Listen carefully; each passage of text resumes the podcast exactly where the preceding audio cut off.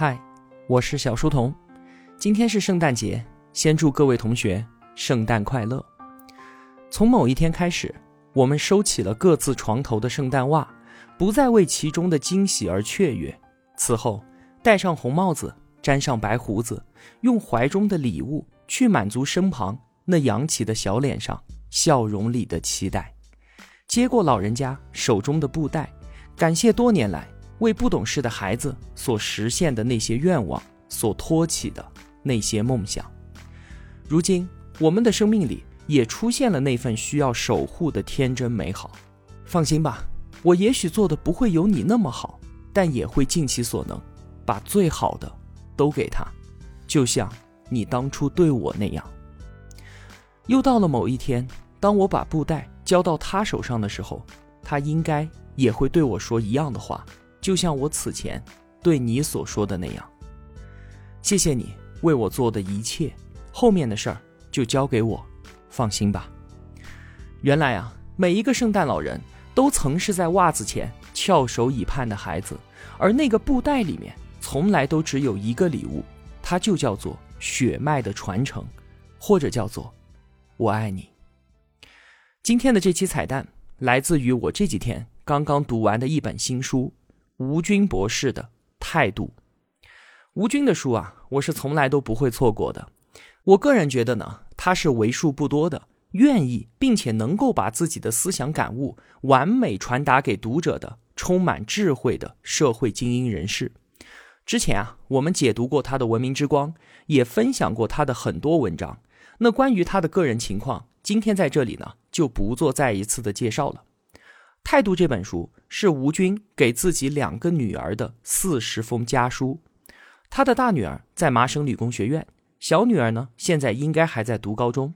很羡慕这两个小姑娘，她们的父亲能够给予她们的可不仅仅是金钱和社会地位，更重要的是见识、眼界、格局以及对待自己和看待世界的态度。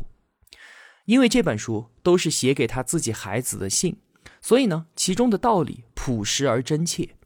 其实啊，对于人生当中的很多道理和智慧，并非是我们本来就一无所知，多半呢都是我们走着走着就忽略了，就忘记了。能对我带来有帮助的观点，并不是非要给我的人生观和价值观造成巨大的颠覆。更多的时候，我需要的就是每时每刻的提醒，对我自己进行不断的修补和校正。而今天向您分享的这本《态度》就是这样的一本书。如果啊，你还是一个在学校里面上学，或者是刚刚步入社会的孩子，那么书中的四十封信就是写给你的。这些是你成长道路上必须学会的东西，而每个人学会他们所需要付出的代价，那可都是不一样的。现在呢，你能够通过这本书就了解到他们，这就是一种幸运。而如果你和我一样是孩子的父母，这些事情请务必告诉你的孩子。我想啊，每个家长对于自己的孩子都有最最朴实的期望。我们不求他大富大贵，只愿他一生纯良、自由、健康，与自己爱的人度过简单、平安而快乐的一生，这样已然足够了。而怎么过好自己的一生呢？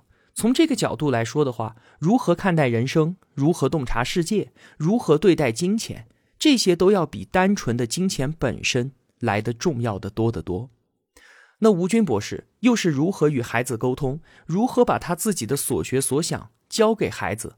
这些方法一样令我受益匪浅。那在后面的节目当中呢，我就为您分享这本书当中的一封家书。这封信啊，是吴军写给。他正在上麻省理工的大女儿的，他希望女儿能够在学习之外关注其他的事情，能够有一个比较高的境界和一个更大的格局。吴军这样写道：“梦华，你马上就要成为大学二年级的学生了，接下来的你或许有时间考虑一些课程以外的事情。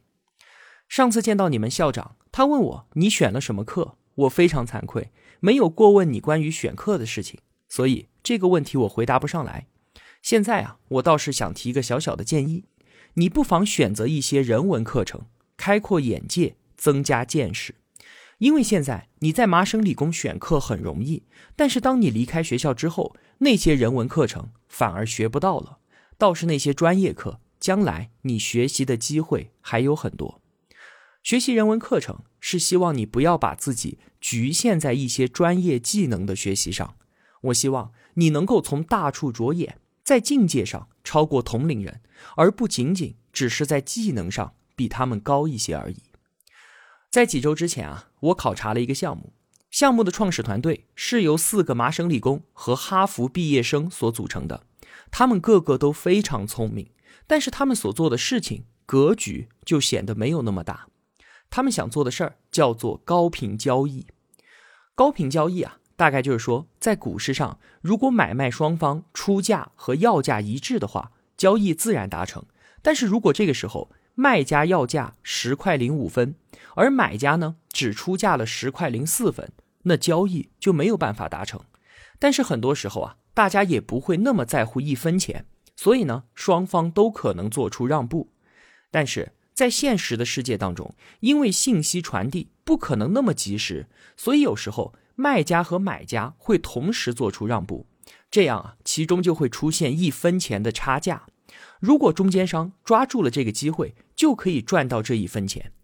那像这样的交易啊，每次利润不可能太高，但是机会会非常的多，所以呢，交易的频率很高，我们就叫它高频交易。那可以做成这样生意的人。一定是同时知道买家和卖家的人，于是就有人试图使用计算机，以最快的速度接受并且处理这些订单，赚取差价。整个过程是非常快的，否则订单呢就会被别人给抢走。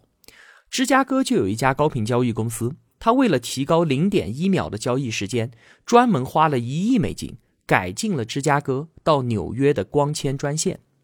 那从理论上来说啊。这种高频交易它是没有风险的，只要你技术好，能够抢到单，就可以赚到钱。而刚才我所说的那四个学生，他们都非常优秀，我对他们能够挣到钱这件事情毫不怀疑。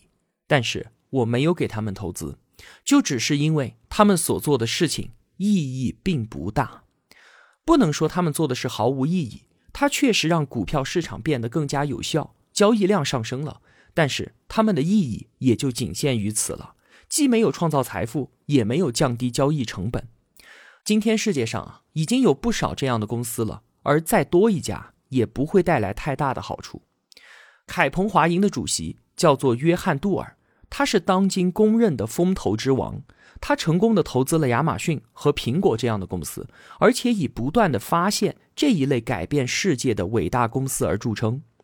杜尔。他判断是否投资的原则与很多人都不一样，他不是简单的以赚钱为目的，而是要看一看他的投资能否对世界产生重大的影响。他经常会这样问创业者说：“如果我投资你了，那你能否告诉我，两年之后的世界会因此有什么不同吗？”当然，很多人都会认为做高频交易稳赚不赔，那大不了赚了钱再捐出去也是好事儿啊。但是。这就要看这件事情赚钱的效率到底如何了。世界上最赚钱的高频交易公司，像是图威和资本骑士，人均年产值是一百万美元。你可能觉得不低，因为美国职工的人均年产值只有十万美元。但是这个数字在谷歌是一百二十五万美元，而在苹果和 Facebook 更是高达一百六十万美元。更何况啊，大公司要做到人均产值很高。它本身就比小公司要难很多，而且谷歌和苹果这些公司当中有很多的客服和销售人员，真正在赚钱第一线的工程师、产品经理和设计师并没有那么多。更重要的是啊，这些公司的正面社会效应要远远高于高频交易公司。失去了这样的公司，世界文明的进程都会受到影响。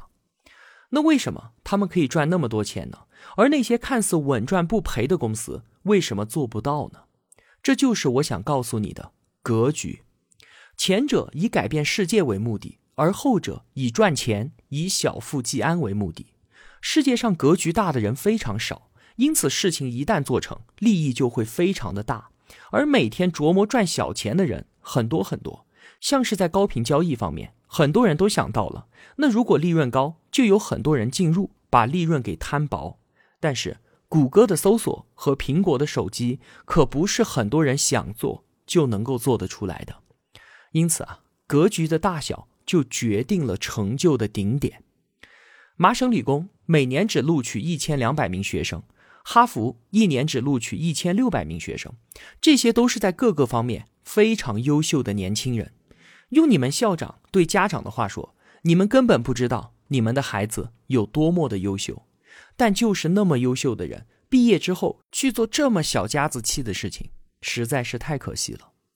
谷歌加上苹果有二十一万人，比哈佛和麻省理工的学生多多了。但是就因为他们做对了事情，所以人均产值很高。很多时候啊，家长纠结孩子上名校有没有用。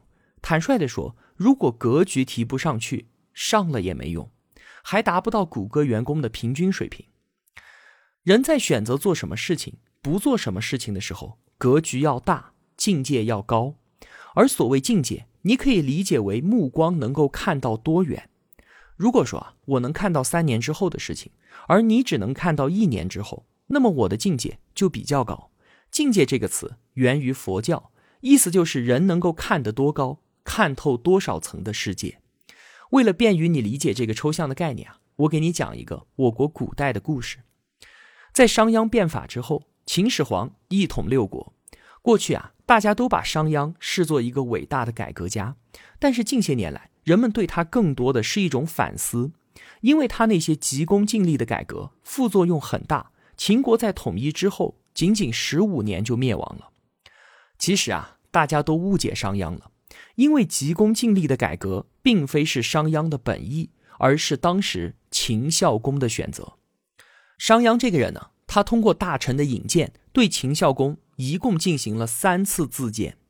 第一次啊，他讲了尧舜禹汤的大道。这四个人就是上古的四个国君。据说呢，在他们统治的时期，天下太平，人民安居乐业，是后来的君主和知识分子所向往的黄金时代。结果啊，商鞅说了半天，秦孝公听着听着睡着了。事后，秦孝公很不高兴，说这个人真是太自大了。商鞅知道之后啊，第二次请求自荐。这一次，商鞅讲的是周文王和周武王的王道。这两位周朝的国君。他们的功绩是具体的，能够看得到的，不像是上古时代国君的功绩那样的神乎其神。秦孝公听了之后有了些兴趣，但是他依然没有打算启用商鞅。第三次，商鞅以霸道说秦孝公，聊了春秋五霸的事情。这一次，秦孝公听的是津津有味，不知不觉身子不断的前倾，差一点就摔倒了。后来便决定重用商鞅。事后啊，引荐商鞅的大臣就问他说：“既然你都知道大王的心思是富国强兵、称霸诸侯，那为什么前两次你要和他谈地道和王道呢？”商鞅说：“啊，我是怕如果他是一个境界很高的人，有远大志向的人，那我一开口就说那些低层次的东西，就是把他给看低了。”后来，商鞅制定了一系列的变法政策之后，秦国很快一统六国。不过，商鞅自己也清楚他的那些政策的负面后果，于是他说：“这样一来，急功近利，秦国的国运终究是不可能超过商朝和周朝的。”后来的事实也不出商鞅所料，秦国很快就灭亡了。而更可悲的是，秦国的宗室也被杀光。那如果秦孝公知道自己的子孙会落得这般下场，不知道他是否会后悔走上霸道治国之路呢？在制定统一方针的时候，商鞅分别以地道、王道和霸道相税，秦孝公的态度是截然不同的。最后呢，采取了一种速效但却危险的策略，让秦国走进了死胡同。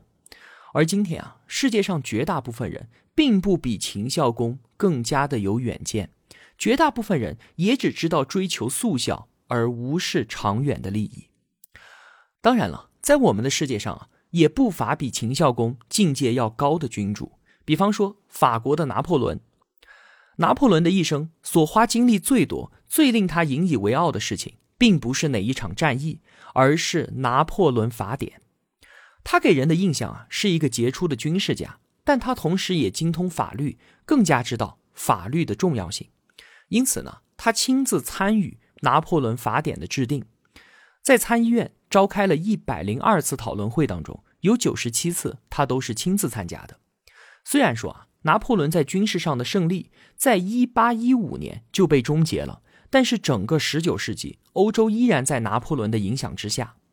当他临终的时候，他说：“我一生四十次战争胜利的荣光被滑铁卢一战抹去了，但是我有一件功绩是永垂不朽的，这就是我的法典。”拿破仑的成就就在于他一开始就把目标定在确立一个资本主义的现代国家上，而不只是军功和征服，或者说他追求的是地道而不是霸道。那对比一下拿破仑和秦孝公，可以看到一点，就是人们很难用短期的方法来达到长期的目标。我问过很多在大学的年轻人，今后的想法。大多数人关心的是学什么专业可以赚很多的钱，而且最好快速获得成功。一些人甚至想在三十多岁的时候就获得财富自由。他们的这些想法都不太现实。但凡能够比较长久稳定赚钱的行业，比方说医生，那开始的投入都是比较大的，而且并不存在一个不需要投入就能够获得很高回报的行业。如果有，这个行业一定竞争激烈。一段时间之后，行业的回报自然会急剧下降。多年前啊，律师在美国是很吃香的职业，学法律呢也比学医要容易。于是啊，很多学生都进入到法学院。但是他们毕业的时候呢，这个行业的好位置早就被人给抢光了，留给新人的多半是一些打杂的工作。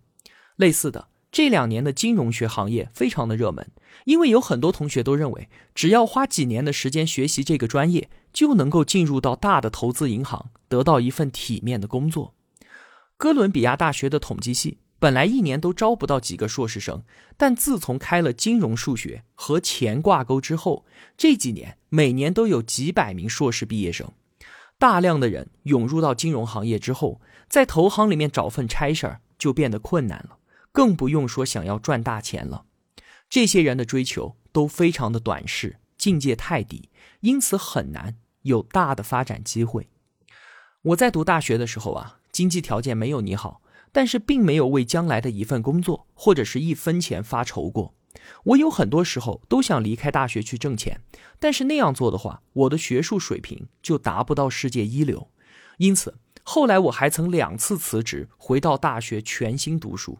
并且在很多次周围的人因为受到各种诱惑，半途离开学校之后，我还能坚持把学业完成。那些在途中退学的人都找到了安稳的工作，当时他们的生活水平不知道比我要高多少倍，但是他们大部分人一辈子所能触及的高度，在那个时候也就被限制住了。今天回过头去看看，人追求多高的境界，最后就会得到多好的结果。在你今后的发展道路上啊，总会有很多短期的诱惑。很多时候，那些诱惑显得如此美妙，你周围的人会渐渐放弃目标，接受这些诱惑。这就是考验一个人定力的时候。人的境界高一点，多关注长远，少盯着眼前，才能走得更远。祝你顺利，你的父亲。二零一六年八月。好了，这就是。今天想要为您分享的内容，就像我开头所说的那样，书中的所有道理都是那么的淳朴而真切。每次给我带来及时帮助、令我沉思的内容，并不一定是对我造成巨大的冲击和颠覆的观点，而更多的都是这样的耳边轻声提醒，以及对我人生道路的点滴修正。最后，再次祝您圣诞节快乐！我是小书童。我在小书童频道与您不见不散。